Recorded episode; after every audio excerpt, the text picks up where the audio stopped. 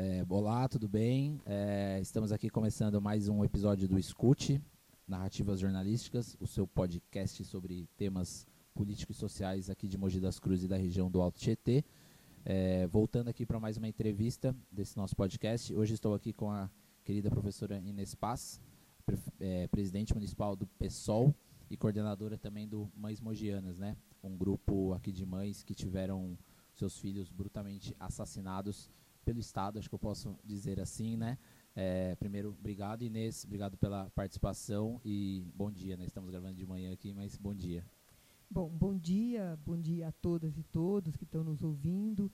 É, assim, é com imenso prazer e satisfação da gente estar tá conversando, porque é, é, mais uma oportunidade da gente colocar é, como que está a nossa situação no que se refere aí à nossa juventude, à situação do Brasil como um todo e os vários problemas que nós estamos enfrentando, não só aqui em Mogi das Cruzes, mas em todo o sentido, né, na questão educacional, ambiental, mas é um prazer estar conversando aqui. Obrigado, Inês. É, vale dizer para todo mundo que está ouvindo hoje que nós vamos falar sobre os casos das chacinas, né, que aconteceram aqui em Mogi de 2013 a 2015, né? A última informação que eu tive foram 26 assassinados nesse, nesse período. Então eu queria que você começasse contando é, o que foram esses casos, fizesse um breve, um breve resumo de que foram esses casos, para todo mundo entender o que aconteceu, porque é importante dizer, foi um caso que gerou no começo uma certa comoção, mas foi muito, muito raso, né? E não gerou assim um, um vamos dizer, um, uma grande, né? Gerou, mas não gerou, né? Acho que é importante a gente deixar isso bem claro. Eu queria que a senhora começasse falando, fizesse um resumo de, de quais foram esses casos, como é que foi esses casos. Então, a, a respeito da, das chacinas que, que estavam ocorrendo aqui em Mogi das Cruzes, é bom a gente lembrar e sempre reafirmar que não é um caso isolado de Mogi das Cruzes. Eu acho que é um caso é, que envolve aí o país como um todo, é, da, desse extermínio dos nossos jovens né, negros, a maioria negra, e, e, e, que moram, como a gente fala, da periferia. Então, nós conseguimos levantar eh, os casos de, desde 2013. Agora, com certeza, essa chacina já estava ocorrendo muito antes disso. E o que, que a importância aí dessas mães mogianas eh, que tiveram seus filhos chacinados, e eu me envolvi porque eu vi uma notinha é, no, no, no, jornal local em 2015 e, e, eu vi que eram meus alunos. Né, passaram pelo banco da escola Enedina e, e depois, quando a gente foi fazendo o levantamento, dizer, é, praticamente a maioria deles é, foram meus alunos. Então, eu tive um envolvimento direto é, com essas mães em cima disso. E algumas mães, e pelo menos uma mãe, também foi minha aluna. Então, isso me fez é, é, fazer é, me envolver para ver o que, que a gente poderia ajudar. Então, o que que, como é que aconteceu o surgimento aí das mães mogianas? Porque em janeiro de 2015, é, é, três jovens, e, e, esses três jovens, é, os três é, é, foram meus alunos, tinham acabado de sair do, do, do terceiro ano do ensino médio, eles né, moravam no Caputério, e o Caputério é um bairro é, periférico, que não tem nenhum lazer, que não tem nada para a nossa juventude, para os nossos cidadãos e cidadãs que moram ali, e, e, é o bairro bem próximo da, da escola ah, onde, eu, onde eu lecionava, que é a Escola Enedina. Quando eu vi no jornal eh, a morte desses alunos e uma semana eh, depois dessa chacina, a, a, mãe estava fazendo um ato no, no, no, centro da cidade de Mogi das Cruzes. E eu então me integrei e, e daí conversando com essas mães, especificamente do Caputera, eu coloquei para elas que era importante a gente se envolver, porque para esse crime não acabar caindo no esquecimento. E, e, foi a partir dessa movimentação que a gente, eu fui junto com ela, é, primeiro com as mães do, do, do Caputera, na, na, na homicídio, é, para ver como é que estava né, na, na, na, como é que fala, na delegacia, delegacia nas delegacia. delegacias, eh, no, né, nos, nos boletins de ocorrência, para a gente fazer eh, que isso desse andamento. E nesse percurso todo com essas mães, a gente começou a fazer um, um, um desenrolar de um blog de neve, e a gente viu que, que tinha envolvimento como, como o, no termo né, que eles usam, o modus operandi. O mesmo modo que chacinou em 2013 o Mateus, lá no Jardim Camila, que chacinou em 2014, lá na Vila Natal, lá na, no Jardim Camila novamente, lá na Vila Brasileira, no Jardim. E, e assim por diante, era a mesma forma. E, e aí a gente começou a, a, a identificar que, que era um grupo de extermínio, né? era um grupo de extermínio que estava sendo organizado, que estava sendo colocado em prática é, essa ação. E aí a gente achou importante que, que as mães é, se unissem, é, chamamos todas as mães, e, e, e, começou a ganhar corpo mesmo com a chacina que ocorreu em julho de 2015. Então, essa chacina que ocorreu lá no Jardim Universo, ela, ela não, não tinha nenhum é, é, aluno meu envolvido, porque aí já está distante do bairro onde eu leciono, onde eu lecionava. E aí o que, que aconteceu?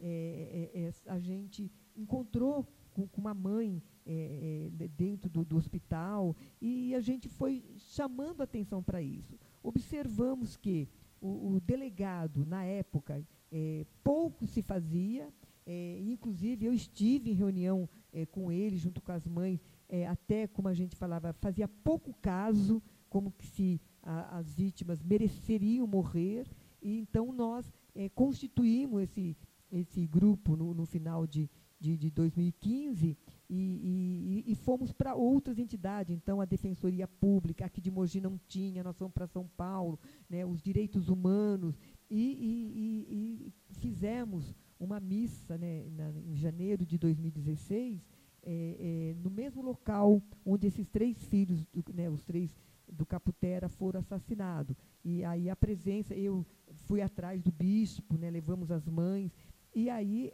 começou a ganhar uma visibilidade e começou, como a gente fala, desatar o nó. E, e, e aí o que, que a gente conseguiu? Primeiro foi trocado o delegado que estava na apuração, porque esse delegado realmente ele, ele fazia pouco caso das vítimas, fosse pouco caso das mães. Então foi trocado o delegado, que passou por ser o doutor, doutor Rubens, o atual, agora ainda continua doutor Rubens, e a gente começou a observar que a partir dessa movimentação, o, o, pelo menos dois, porque a gente acredita que existam mais pessoas envolvidas, é, é, pelo menos dois eles foram indiciados, foram colocados é, na, na, prisão e, e, e, depois a gente fez movimentação na corregedoria. Aí um deles foi expulso da corporação e começou a ganhar corpo. Quando foi o primeiro julgamento, que ocorreu em 30 de outubro de 2018, foi o primeiro julgamento do, da chacina de 2013. Cinco anos depois, né? Cinco anos depois. Então estava envolvido é, duas vítimas, do, inclusive um deles é, era chamado de amigo do, do, do, do ex-policial Cardoso e, e, e, o, e, o, próprio esse amigo dele foi, foi chacinado também, como a gente avalia, como queima de arquivo. Agora, ah, esse primeiro júri, né, esse primeiro julgamento, nós acreditando totalmente na promotoria, né, que é a nossa defesa, sim, né, sim. Que, é, que é a nossa o advogado de acusação, né, do nosso lado, e mas teve um trabalho muito ruim, muito ruim nesse primeiro júri, que foi dia 30 de outubro de 2018.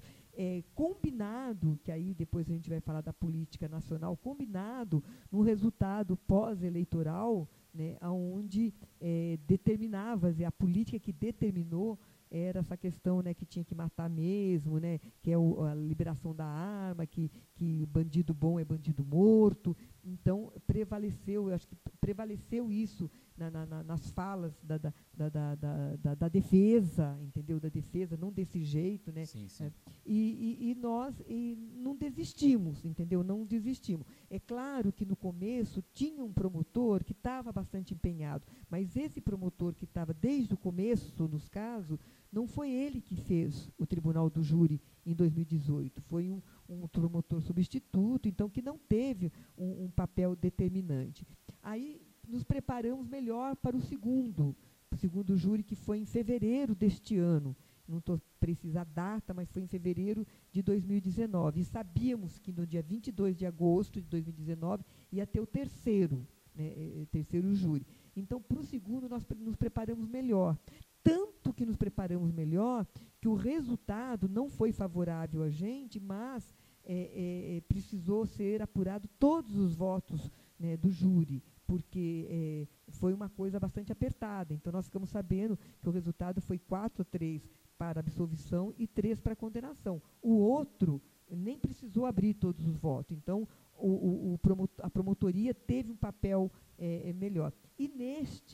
Teve agora no dia 22 de agosto, quinta-feira passada, a promotoria foi muito boa, porque, primeiro, é um promotor efetivo do cargo, então, é, é titular né, do cargo. É, é realmente, é, os, a gente percebeu, nós que somos leigas, que ficamos assistindo, nós percebemos que ele tinha lido o processo, porque no primeiro da, era claro que ele nem tinha lido o processo. E esse que foi agora, né, na quinta-feira passada, dia 22 de fevereiro, envolvia é, quatro processos, entendeu? Quatro processos. Então, seis homicídios, três tentativas de homicídio, mas eram quatro processos. Então, a gente viu que as perguntas é, que o promotor fazia, que o nosso, né, tinha um advogado é, assistente né, da acusação, é, eram perguntas complementares. O próprio juiz, nós observamos isso, o juiz que foi do primeiro, foi do segundo e também do terceiro, o comportamento do juiz foi totalmente diferente do primeiro e do segundo, porque o, no primeiro o juiz parecia que não estava nem prestando atenção, vivia com o tempo todo no celular, é, não fez pergunta nenhuma para, para, para, para, né, para o réu. Então, a gente, essa, nós saímos contentes é, no caso de, desse último julgamento, porque eles foram condenados e, e, e, nós vamos continuar a nossa luta, porque tem chacinas que está ainda em inquérito policial e nós queremos que vá a júri. É, sobre esse último caso que a Inês acabou de comentar, que foi o, a condenação, a última da, do terceiro júri, vale lembrar que o Cardoso, que é um dos, que é o Fernando Cardoso Prado de Oliveira, é, está preso, né? É, teve 132 anos, né? E alguma coisa, cinco meses, até anotei aqui, de, de pena por seis homicídios, que é o homicídio do Marcos Vinícius, Matheus Justino, Thiago Nogueira, o Herberson Ottoni, o Rafael Simão e o Renato José. E teve três tentativas, né? uma do Gabriel Batista, Leonardo Teixeira e uma do Lucas Vinícius. É, e o Messias está em prisão domiciliar, porque teve uma tentativa de suicídio, né? Isso. acho que ele pegou por 80, volta de 80 anos, é, né? 82, 85 Por volta de 80 Isso, anos, é. é. É eu queria é, por que você acha que teve essa alteração, sendo que os dois primeiros júris foram mais pouco caso, né, entre aspas, vamos dizer assim, pelo que você falou, foi um pouquinho mais, é, você, a senhora mesmo disse, o juiz estava meio desatento, a promotoria talvez não tão é, é, preparada. Por que você acha que teve essa alteração para o terceiro caso? Você acha que foi uma mobilização maior? Você acha que foi uma mudança, alguma questão de defesa? O juiz, talvez? Por que você acha que teve essa alteração? Olha, na minha avaliação, é, foi a, o papel do, do promotor, do promotor, porque é, na medida que ele é, é, sabia do caso, e a gente percebeu que ele conhecia, que ele leu é, os, os, casos, é, a avaliação, não conversamos com ele, que ele deve ter eh, conversado com o juiz, porque nós reclamamos para ele. Nós reclamamos tanto do primeiro júri, nós reclamamos para o promotor, para o segundo júri, é, desse comportamento, entendeu? Se era normal o, né, o juiz ficar dessa forma. É, é uma coisa que me chamou a atenção é, também na, na, do primeiro, segundo e no terceiro. O primeiro, o, o resultado, né, aí o júri vai para a sala secreta. E lá quem que pode entrar lá? Pode entrar né, o, é o júri, os sete componentes do júri, o, o juiz, o, o, o, advogado da defesa e a promotoria. Só que quando terminou, quem saiu da sala primeiro, gritando que, que tinha sido uma vitória, foi o advogado da defesa. Eu, para mim, isso, isso não existe, entendeu? Então, teve isso. Então o juiz não fez nada, depois ele vai ler a sentença, mas já cria esse clima que foi vitória. No segundo, ele não saiu tanto como do primeiro, mas também é, saiu de uma forma que dava indícios é, é, que ele tinha tido a, a absolvição. Nesse terceiro, o, o juiz pediu para ninguém comentar nada nada, porque a gente é, comentou com os nossos advogados na, na, no segundo, porque ele já sabia o resultado, né? Então o juiz pediu para não comentar nada. Então nós só ficamos sabendo do resultado quando o juiz leu a sentença. E como foi a sensação de quando ele leu a sentença? Olha, é, dentro dentro do júri, a gente não pode se manifestar nada. Né? A, a Regina, que é a mãe de um, de um, né, do Rafael Simão, ela tinha sido expulsa do, do, do, do, plenário e do fórum, a, a, das três horas da tarde, é, porque ela estava com camiseta e não pode. Ela, nós tínhamos sido advertidas, então ela, o juiz colocou para fora né, da, do fórum. E ela deu um grito de alegria de saber da condenação que foi ecoou dentro é, do tribunal. Então foi assim uma sensação é, é dizer, eu estou né, envolvida, mas as mães tiveram uma sensação é, assim, de alívio, não que isso vai trazer os filhos dela de volta, mas no sentido que a justiça foi feita, que, que, que foi demonstrado que o, né, as pessoas que foram chacinadas é, por esses dois assassinos, é, eles eram cidadãos e tinham o direito de estar tá vivendo. Não, eles não têm o direito de tirar a vida de ninguém, porque a gente sempre colocou, não existe pena de morte oficializada, mas a gente sabe que a pena de morte para os nossos jovens negros da periferia já está institucionalizada há muito tempo. E daqui frente temos ainda alguns casos de inquérito, né? É, queria que você falasse um pouco sobre esses casos, se você tiver eles aí fácil. Queria que você falasse um pouco sobre esses casos que ainda estão em inquérito e também quais são os próximos passos dentro desses que já foram condenados. Eu vi alguma coisa que talvez as mães busquem indenização do Estado, né? Queria que você falasse alguma coisa sobre isso também, por favor. Então, a respeito do, do, das assassinas que têm o mesmo modo como esses né, assassinos, né, o Cardoso e o Messias, e, e, e, se tiver mais, a gente não pode dizer, porque nós, até agora nós não conseguimos provar, é, no, que é um grupo de extermínio, que a, própria promotoria, ao elaborar sua peça, eles colocaram aí como grupo de extermínio. Então, tem aí o, o inquérito policial, que é o número 29 de 2015, que é o, e o 31 também de 2015, que foi a partir do 31, do inquérito policial 31 de 2015, que surgiram as mães mogianas, porque é a, a chacina do Caputera. Então, é, é, aconteceu né, é, em janeiro, eu não sei se é 23, eu não estou precisando da data, mas é janeiro de 2015, então aconteceu a chacina lá no Caputério, que, que, que foram chacinados três vítimas, que é Cristia Silveira Filho, Ivan Marco dos Santos Souza, Lucas Tomás de Abreu e, e do, duas tentativas né, que sobreviveram, Márcio da Silva Pinto, Robson José Antônio Martins. Então, isso está em forma de inquérito. Nessa mesma noite de janeiro de 2015, ele fez essa chacina no Caputé, depois se deslocou para Jundiapeba. Então, lá em Jundiapeba, a gente teve duas vítimas, que é o Celso Gomes, Breno dos Santos Vale, isso daí é de 2015. Essa daí ainda está em, inquérito policial. Aí nós temos também, em inquérito policial, o, o, a chacina de 2014, né, que é aí o o 221 de 2014, que estão envolvidos Tiago Donizete Rodrigo da Luz, Rafael Heriberto da Silva, Luiz Fernando Melo Santana, Edson Moreira. E uma tentativa de, de homicídio, que é Flávio Antônio de Lima, que é sobrevivente. E também temos o 236, é, inquérito de 2014, que está envolvido Reinaldo dos Santos Melo. Então, aí dessa assassina que nós conseguimos levantar, é, é, é, aqui só quem não foi meus alunos, o Celso Gomes, o Breno dos Santos o, o, e, o Ed, e o Flávio Antônio de Lima. Porque os demais são todos, que é Vila Natal, Caputera, todos próximos aí é, da escola Enedina. Então, é esse, esse que estão em inquérito policial, agora nós vamos é, é, conversar com o doutor Rubem, fazer todo o levantamento para que ele vá a júri. Porque o mesmo processo, o mesmo modo é, ocorre que levam aí a dizer que foram eles também, pode ter mais gente envolvida, mas eles também estavam aí envolvidos. E, e tem a questão da, da, da balística, que, que, confere também no do Caputera. Então, porque foi em cima do Caputera, da questão da balística, que eles foram indiciados, né, para serem presos, indiciados e começar todo esse processo. Então, nós é, vamos aí conversar com o doutor Rubens para a gente ver o que, que é possível ser feito para eles serem aí levado aí, transformar em processo e ser levado a júri popular. É, no que agora esse resultado, porque, é, claro, né, a, a, defensoria pública, ela atua, é, ela não pode, ela pode nos ajudar tanto no, na questão criminal, né, no, no, julgamento, mas ela é, são assim defensores das vítimas no que se refere à indenização.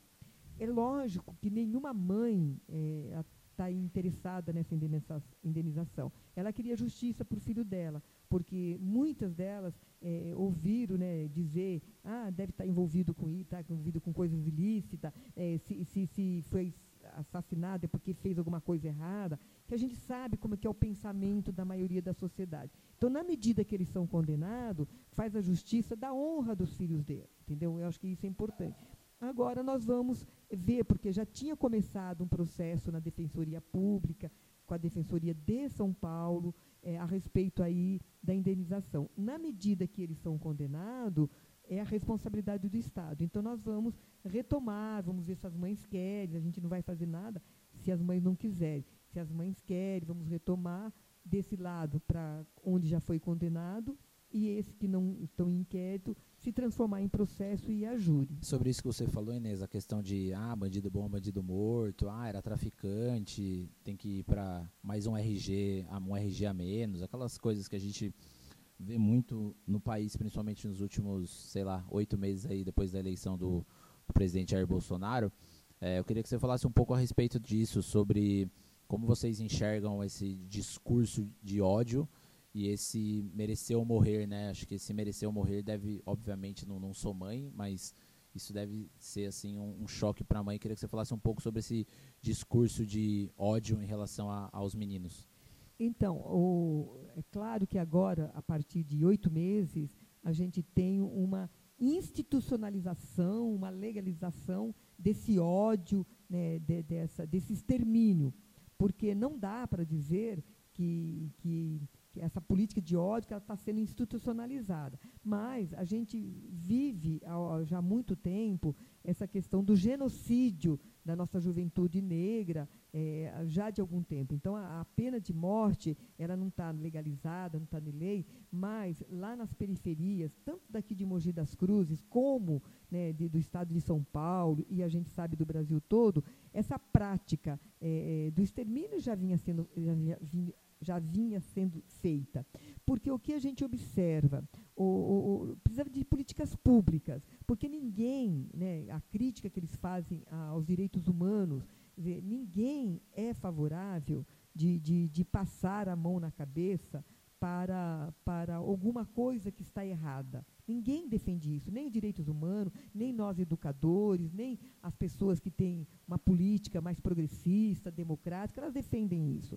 Acontece que as leis existem para isso, nós estamos num processo de civilidade, nós não estamos na barbárie. Então, é, existem leis para isso. Então, se por acaso alguém está cometendo alguma infração, alguém está cometendo alguma coisa ilícita, ela tem que ser punida. Por isso que já tem as nossas leis. E não dá para dizer que a Fundação Casa, né, é, ela, as, leis, as leis da Fundação Casa são muito rígidas, muito rigorosas. E, e o que a gente diz é que não existe o um investimento nessa para trazer a pessoa que está fazendo alguma coisa errada, a ressocialização. Não existe. Nós defendemos isso. Agora, trancar na cadeia é a escola do crime. Mas você acha que não tem porque não interessa? Que essas pessoas sejam re, reinseridas na sociedade? Você acha que isso é, é um, uma medida para não jogar para a torcida? Por exemplo, se você pega um garoto que está, né, por exemplo, cometendo algum crime, alguma coisa, ele foi reinserido, aí você educa, tal, e você devolve ele para a sociedade. A sociedade gosta de sangue, né? A sociedade gosta do ódio. Você acha que não existem essas políticas públicas por causa dessa dessa torcida do ódio, vamos dizer assim?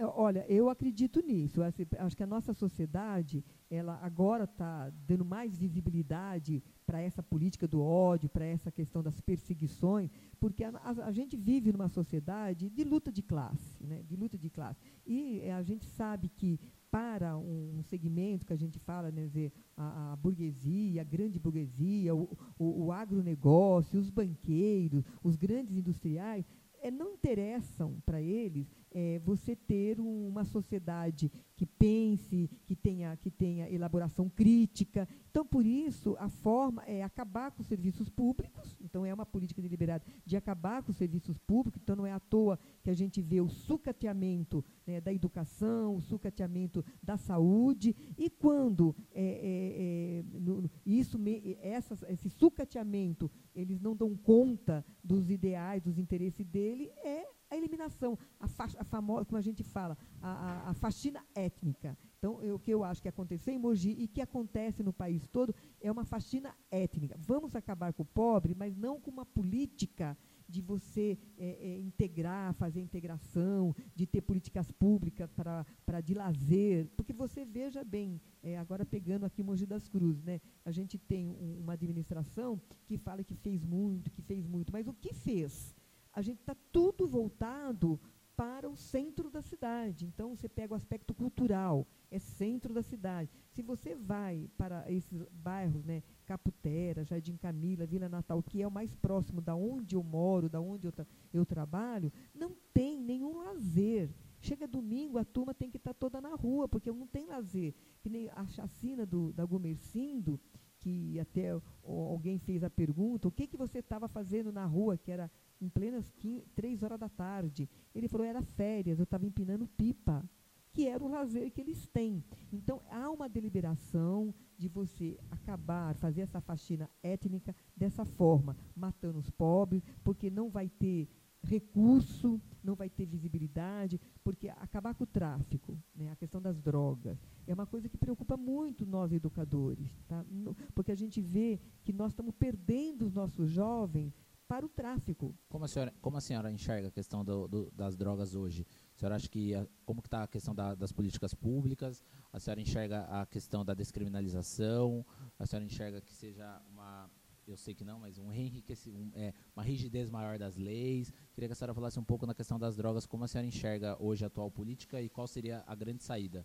Então, olha, primeiro é investir na educação, então escola pública, é assim de tempo integral para esses jovens que, que não têm isso é uma questão. Segundo, são é políticas públicas. Então, a questão de uma educação pública de qualidade, a questão aí de emprego, entendeu? De emprego, porque os jovens têm uma dificuldade de encontrar emprego. E, e, e a droga é um emprego fácil, que acaba, às vezes, morrendo rapidinho, mas é emprego fácil. Então, eu, eu percebo o seguinte, que é uma deliberação de, de não acabar é, com esse tráfico de droga, porque eu fico pondo, uh, ouvindo a, a, defesa lá, dizendo que esses assassinos é, eram perseguidos porque eles faziam um combate aos traficantes, mas nunca prendeu. Por que, que não prendeu? Então, se ele sabe aonde está o tráfico, onde estão tá as biqueiras, por que, que ele não fez uma atuação nesse sentido? Nunca foi lá matar, porque é mais fácil matar e eliminar. Então, eu vejo o seguinte: primeiro, que essas pessoas que vendem as drogas, é traficante, acho que não dá nem para dizer que é um. É, é, é, é, como a gente fala, os aviãozinhos. É o último, é o, é o começo da, da, de tudo, né? Não é o, o tráfico final, na não verdade. Não é o tráfico né? final. Agora, por que, que eles não atacam os grandes traficantes? Então, há, há uma, uma, questão deliberada. Eu acho que na questão do combate às drogas, é política pública, na educação, entendeu? Na, o usuário tem que ter política pública de saúde, porque o, usuário é uma doença é uma doença. Então, claro que não pode ser com medidas abusivas, como às vezes fala, tem que ser interditar, internar, mas eu acho que se você começa a investir a longo prazo, mas se você quiser, então é medidas educacionais. Se que você tendo uma escola realmente de tempo integral, que a pessoa possa praticar esporte dentro da escola, que a pessoa possa desenvolver as suas habilidades. Porque a gente conhece alunos, eu conheci alunos,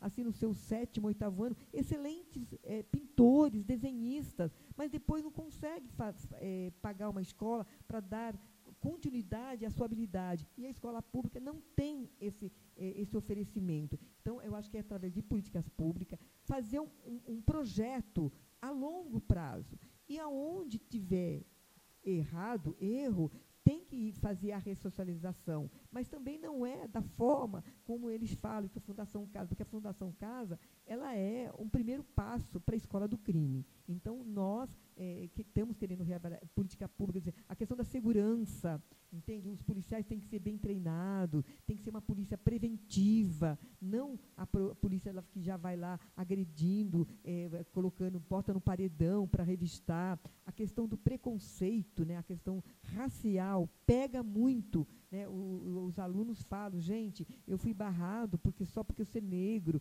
Então, eu acho que isso tudo é, é, tem que estar tá em, em, em, programa de, de, de, construção do país, em programa de construção da cidade. É a longo prazo, mas tem que começar a dar os primeiros passos. Você disse muito nessa questão do, da segurança pública, né? Passamos pelas drogas, passamos pela Fundação Casa, falamos um pouco sobre a, a, a Polícia Militar. Uma das bandeiras fortes uh, dos partidos mais à esquerda, mais progressistas, é a questão da desmilitarização, né? Existe uma bandeira muito forte na questão disso. Eu queria que você falasse um pouco sobre isso, que você, se você acha que isso seria uma, uma coisa boa e que diminuiria talvez os índices de violência? Como é que a senhora enxerga isso? Então, nós defendemos a, a, a primeiro a desmilitarização da polícia, eu acho que a gente defende a unificação da polícia, ter uma polícia civil preparada, porque uma polícia militar, gente, é para guerra. Ela não pode ser uma polícia militar para ações de, de, eh, assim, de segurança. Tá? Então, nós, nós defendemos isso. Agora, a gente sabe que existe a questão das corporações. Então, quando a gente fala assim, né, às vezes a, a gente tem uma palavra de olha, o fim da polícia militar, não quer dizer que a gente. É, Vai virar uma coisa isso, assim, né? É, e, que todo baderna, mundo, né? Baderna, balbúrdia. E, balbúrdia. Não, entende? Não é isso que nós defendemos. A gente tem que ter um processo. Porque, por exemplo, nós educadores, nós não, na nossa concepção de, de projeto educacional, de como é que deve funcionar a escola, não combina polícia militar com educação. Porque aonde tem polícia militar, alguma coisa está errada. Não é com repressão, com aquela forma ostensiva, que, que é o próprio policial, da forma como se veste, ele dá essa forma agressiva. Então, não é dessa forma. Então, nós queremos uma polícia preventiva, preventiva, que começa com a questão nos bairros, né, a questão da prevenção lá no local de moradia. Então, a polícia militar, nós defendemos que ela, ela deveria existir para guerra, para guerra. Então, o militar é para guerra. Então, a polícia civil dá, dá mais maior investimento para a polícia civil, maior preparo, maior urbanidade, porque as, as pessoas não sabem, o funcionalismo público, não vou poder generalizar, porque não é todo mundo, mas você às vezes não é bem tratada enquanto porque você é funcionalismo público, eu tenho que atender ao público. E esse atendimento ao público tem que ser da melhor forma possível. Então, eu avalio, e nós defendemos isso, que, que haja uma unificação da polícia, é, a polícia civil ser maior preparada, ser uma polícia é, é, é, é dizer, que ela previne, preventiva do que. E ter, quando tem momentos, se dá guerra, tudo bem, vai acionar. E isso tem que começar agora, desde já. Mas o que, que a gente está observando agora, com esses oito meses de governo?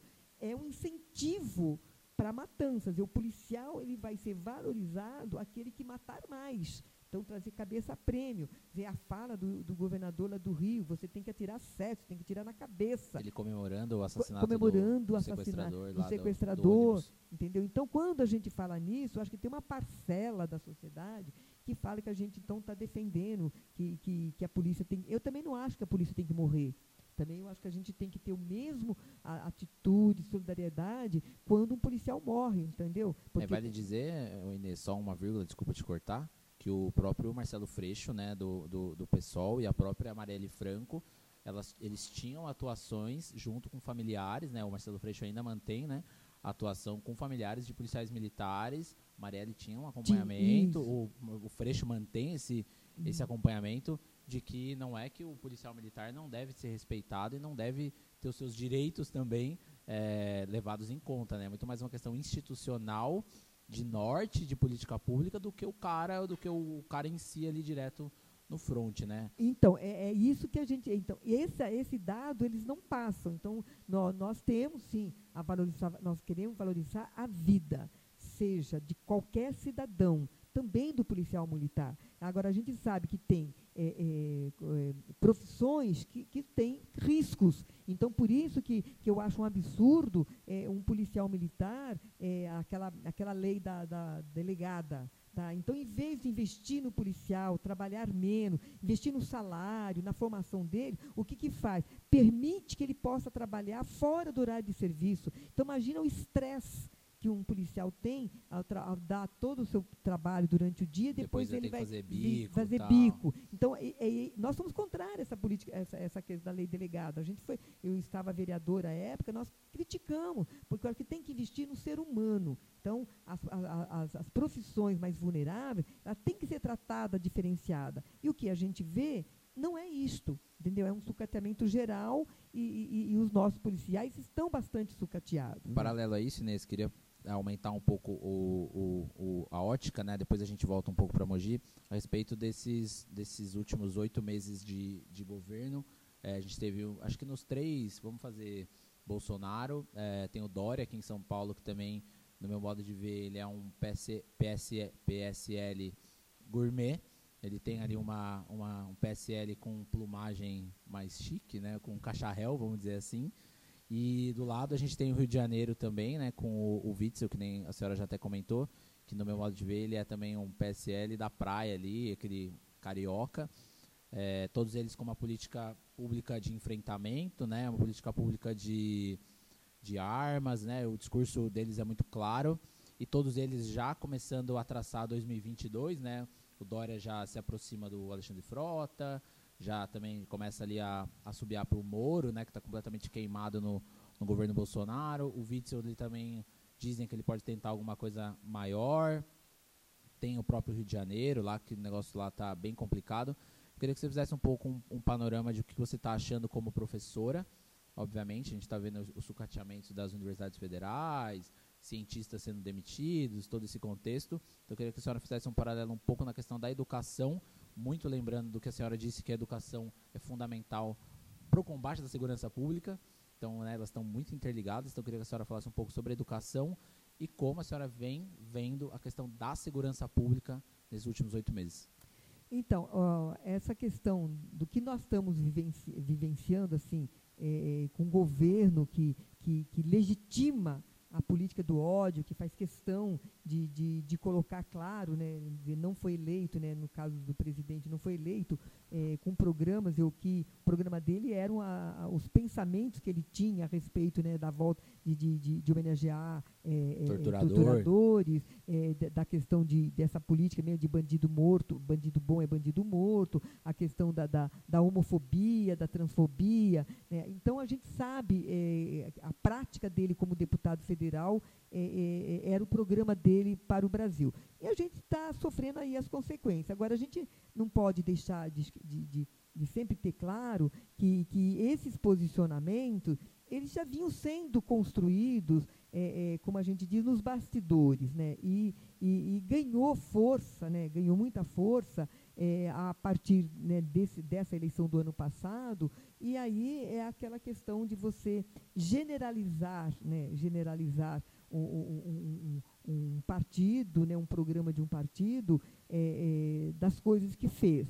Então, nós temos muitas críticas a, ao, ao, ao, governo petista, mas nós não podemos é, deixar de colocar aí para a população que está aí nos ouvindo, quem estiver nos ouvindo, é que o, o, o Partido dos Trabalhadores ele, ele apostou numa política que, que, de conciliação de classe. As classes não se conciliam ela, ela, ela usa a classe trabalhadora, ela usa o povo pobre, a classe é, é, mais rica, né, a burguesia de forma geral, ela usa a, os trabalhadores, a classe mais pobre, pobre para é, fazer valer o seu projeto. Então, quando é, é, não interessou mais que, esse, que essa população pobre, né, como a gente fala, o andar de baixo, começou a ganhar ocupar espaços né, nas faculdades, ocupar espaço na, em, em, na política, né, então o negro, as, os homossexuais, o trabalhador. Então, ela, ela, vai dar um basta. E para dar esse basta,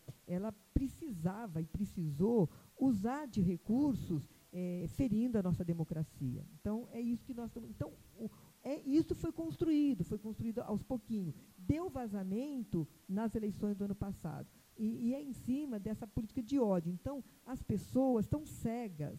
elas não, é, eu acho que tem que fazer crítica a, a um governo que, que, que tem corrupção, tem que fazer crítica sim. Não dá para ter corrupção, não dá. Mas a corrupção, ela está inserida no sistema capitalista. Ela está inserida. Eu não defendo isso. Eu acho que a gente tem que eh, trabalhar, governar com os movimentos, com a população organizada.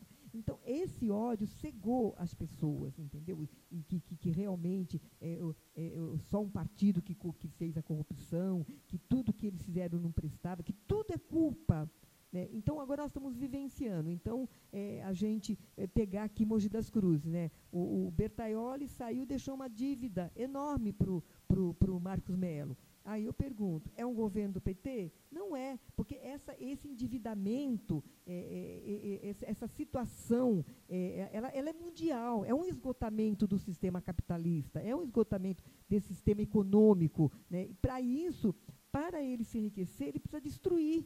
Então, por isso, a queimada no Amazonas, entendeu? Para prevalecer a questão do agronegócio. A venda das estatais. A venda das estatais. Então, eu avalio o seguinte, que esse governo, ele, ele não é nem um governo neoliberal. Ele é um governo de direita mesmo. Não dá para dizer que, que é fascista, porque a gente não pode comparar do século passado como agora, mas tem na, na, na sua gênese, na sua formação, ideias fascistas, de, de eliminar, de, de, de, eliminação, de matar, que isso que resolve. Então, as políticas públicas que vão ser construídas desse governo não vão ser que favoreçam a maioria da classe trabalhadora, a maioria da população. São políticas para favorecer uma pequena cúpula. Isso é certeza. E isso acaba repercutindo aqui no estado de São Paulo, o maior estado do país. Que, então, na questão educacional, o Dória está implementando é, é uma gestão é, privatista, terceirizada. Então, essas mudanças que eles estão fazendo na educação é para dar espaço para Instituto Ayrton Senna, para Instituto, todos os institutos é, de iniciativa privada. A questão do funcionalismo público, do concurso, está sendo exterminado, eliminado. Então, eu acho que a gente vai passar por um bom tempo com essas políticas assim é, de perseguição. Claro, a gente no, até a, tinha um comentário, ah, é, vai voltar que nem na ditadura, né, de perseguir. A, assim, de, imediato, talvez não, mas a, o que está se regulamentando é que é normal matar, é que é, no, é você vê a, a, pobreza ali, isso é normal, então vai ter que ser eliminada, porque a pobreza, como diz a, a música do Cazuza, né, é, é, é a pobreza, ele não fala mais a pobreza fede, entendeu? A burguesia fede, mas a pobreza fede, então precisa eliminar tudo isso. Então nós, nós setores democráticos, setores progressistas, nós temos que nos, nos unir temos que nos unir. É, é, claro que nós não podemos nos unir pensando só em aspecto eleitoral, né, 2020, mas a gente sabe que eles criticam quando a esquerda pensa no aspecto eleitoral, mas eles já estão pensando em 2022, então Dória quer ser o candidato a presidente da República, a disputa que está entre, né, lá no PSDB, de Geraldo Alckmin ele, é, eu vi que o Geraldo Alckmin vai para outro partido, entendeu? É, é, não lembro que partido, mas que vai para outro partido. Então, o que, o que nós precisamos aí, os setores democráticos, é se unificar em cima de bandeira. Então, não, não podemos permitir, é contra a questão da Amazônia, é questão pelos de, de não nenhuma retirada de direito, então a questão da, da, desmonte da Previdência, porque vai retirar direito dos trabalhadores, não vai retirar direito é, da, da, de quem está em rico eu vi um comentário de uma grande imprensa aí que a, a, é, a proposta da reforma da Previdência não era para arrecadar mais, sim para você não gastar tanto. Mas eles estão fazendo mudança, lá o Senado está discutindo que, que com, essa, com essa proposta que eles estão construindo, é, vai se arrecadar mais. Então vão, vão aumentar alíquotas né, né pra, pra, na contribuição. Então a preocupação deles não é uma política pública de incentivo de crescimento, é de destruição desse, desse, dessa forma democrática que estava sendo construída, com muitos erros,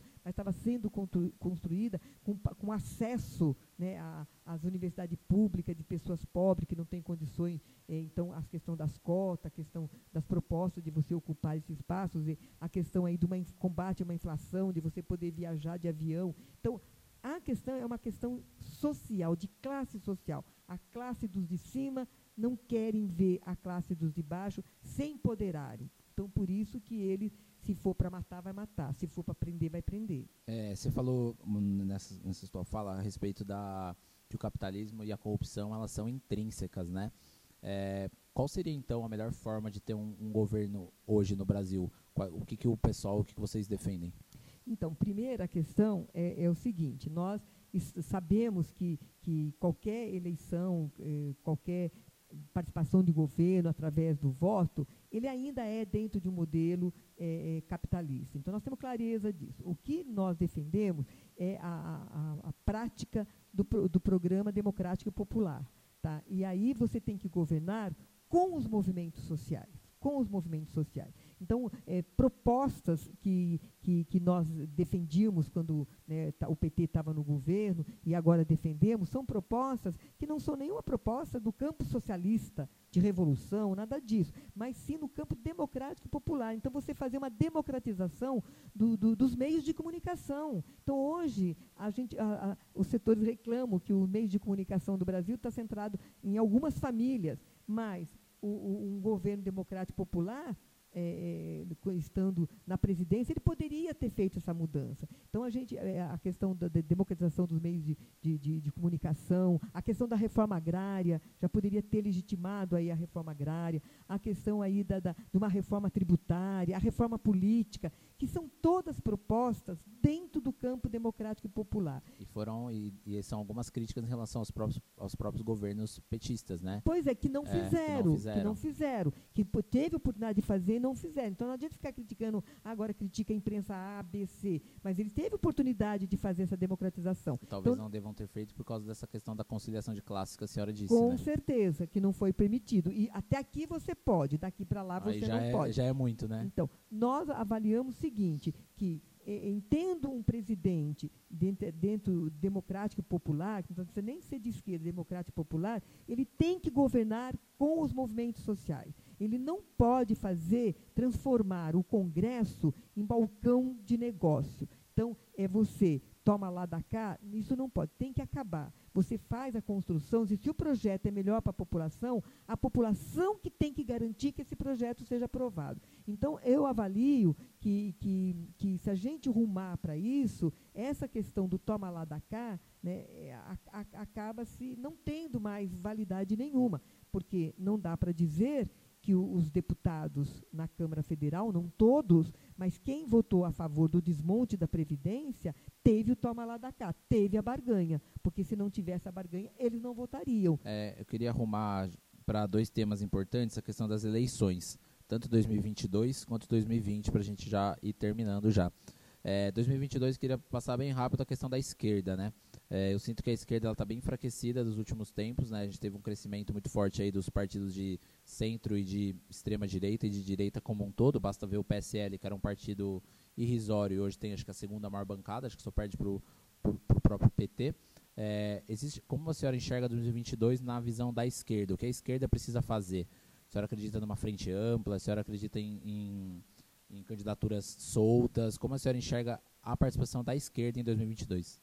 Então, a construção de 2022 é, na esquerda e no campo democrático popular passa pela eleição de 2020. Eu acho que a gente tem que começar a construir é, candidaturas é, em cima de programa. Então, não dá para começar a falar assim, ah, aqui vai ser A, B ou C. Vamos construir um programa para determinadas áreas, no caso 2020 é, é, eleições municipais, fortalecer é assim um, uma chapa que agora não tem mais coligação para proporcionais, então a gente fazer um investimento para que realmente eleja representantes é, é, de, de, uma maioria, né, como a gente fala da, da camada dos de baixo, começar a construir. Não dá para prevalecer as vaidades. Né? As vaidades elas não podem prevalecer. Então, é, é, nós, né, do PSOL, né, eu sou PSOL, a gente né, não quer largar a mão de ninguém, a gente se dedicou para que na, na, no segundo no ano passado, no segundo turno, é, ganhasse né, um, um, um, candidato que representava essa, essa frente democrática, realmente independente se era o nosso candidato. Então não dá. Então acho que primeiro, a, a, acho que o, o primeiro passo de construção para 2022 passa por 2020. Nós vamos ter que ver como que a, a esquerda, o setor progressista, vai se comportar nos diversos municípios. E se cada um quiser ver o seu quadrado, não pensar na maioria da população que está sofrendo, na exclusão, nas políticas públicas para uma maioria, e começar a construir suas candidaturas próprias, sem a preocupação de uma construção de um programa que realmente é melhor para a cidade, é o primeiro passo para a gente construir as candidaturas para 2022. E como 2020, então, para a gente falar sobre isso e terminar com a nossa conversa, como a senhora enxerga o cenário político aqui em Mogi das Cruzes? Já tem alguns começos de movimentações, queria que a senhora falasse um pouco sobre essas movimentações políticas que estão rolando em Mogi e como o pessoal, se já tem algum, alguma, alguma, algum norte do partido, se ainda vai ser debatido, como que será o posicionamento do pessoal aqui em Mogi das Cruzes? Então, o, o pessoal, o Partido Socialismo e Liberdade, ele participa das eleições sem ser eleitoreiro, porque nós participamos da vida do município, da vida do país, nas, nas frentes, é, em todo momento. Agora, a eleição é muito importante para nós, porque é um momento de debate, de esclarecimento, é, é, é, que as pessoas se conscientizam, por mais que as pessoas que não gostam de discutir política partidária, nesse momento elas discutem. Então, nós vamos participar das eleições. Nós vamos participar é, como a gente, essa questão de coligação agora para proporcional não existe mais, então nós vamos investir para ter uma chapa competitiva, para que a gente faça aí os 10 mil votos, né, os 10 mil votos que a gente está avaliando que o quociente eleitoral vai estar tá por volta disso, para a gente eleger representante aí na Câmara, na Câmara Municipal. A discussão do executivo, como no executivo você pode coligar, nós não definimos ainda. Nós estamos é, é, discutindo internamente, mas a gente vai participar ou com candidatura própria do pessoal ou numa possível aliança de um para construir aí uma candidatura democrática e popular. Então nós não definimos, mas a gente está é, trabalhando em cima disso. No, na, na, no panorama da cidade, o que a gente vê é, é assim nos bastidores é, é, que a esquerda ela tá a esquerda não a direita é, ela está assim um pouco fragmentada porque a gente vê a candidatura né, do Marcos Melo mas o Marcos Melo acaba não emplacando a gente vê a candidatura do daquele Caio Cunha e, e, e outras que vão aparecer mas a gente sabe que a direita para ela não perder o, o, o, espaço né, que ela tem, é, é, é, como diz, né, ela vão os anéis, mas ficam os dedos. Então, elas vão fazendo essa, esse ensaio, esse ensaio, para ver qual é o melhor nome que emplaca. Então, eu acho que também a direita não está ainda definida. Eu acho que tem, é, eu avalio que pode ser que Bertaioli não está fora da jogada, mesmo ele sendo deputado federal, mas ele não está fora da jogada. Eu acho que é um ensaio. Então, a gente não deve, é, o que nós devemos se preocupar é de realmente está preocupado o bem-estar da cidade. E a cidade é uma cidade é, é, é, é, que, que, arrecada bastante, mas o investimento dela, na maioria da população, é pequena. Continua tendo problema nos bairros, a questão do transporte, não tem integração do transporte, a passagem é muito cara, a, a saúde é deficitária. Então, a gente tem que a, ver um projeto, um programa para cobrir todas essas falhas. Queria te fazer duas perguntas para terminar. É, uma, a senhora acha possível uma candidatura mais bolsonarista desse novo momento em Mogi das Cruzes? E a segunda é, a senhora acha que a esquerda consegue con conquistar a prefeitura de Mogi? Então, é, a questão de uma, uma candidatura bolsonarista, dizer, precisa ver quais são as lideranças. Eu acho que até não precisa ser necessariamente do PSL, né? porque eu avalio, por exemplo, que uma candidatura como Marcos Melo, é, como Bertaioli, eles é, é acabam defendendo algumas. Se dizem que não, mas acabam defendendo uma, um, uma, política que vai nessa linha aí do, do, dos bolsonaros. Então, eu, as lideranças bolsonaristas que a gente vê aqui na cidade, pelo menos no começo, ainda tão, são frágeis. Mas, até lá, tudo é possível de se construir. Eu acredito que vai se alinhar em torno aí, ou de Marco Melo ou de Bertaioli, para não fragmentar aí esse projeto de direita. Né? Aqui, Mogi das Cruzes, ela é uma cidade, é, não vou dizer é que ela tem, assim, como é uma cidade quatrocentona, né, mais de 400 anos, eu acho que ainda tem um, um, um pensamento é, é, é, que não é ainda do campo democrático popular. Né? É, eu acho que a gente tem tudo para se chegar lá, mas a gente, eu aposto ainda que a gente um, ainda teremos aí um prefeito no campo democrático popular. É isso. É, queria agradecer muito, muito mesmo essa conversa, Inês. É, obrigado pelo seu tempo. Não sei quanto tempo deu essa conversa, mas muito obrigado. Importantíssimo essa, essa, essa troca. E estamos à disposição sempre. E boa luta para você também. Muito obrigado. É eu que agradeço. E aí vou procurar você para a gente depois debater a questão educacional especificamente. Com certeza, Inês. Obrigada. Muito obrigado, viu?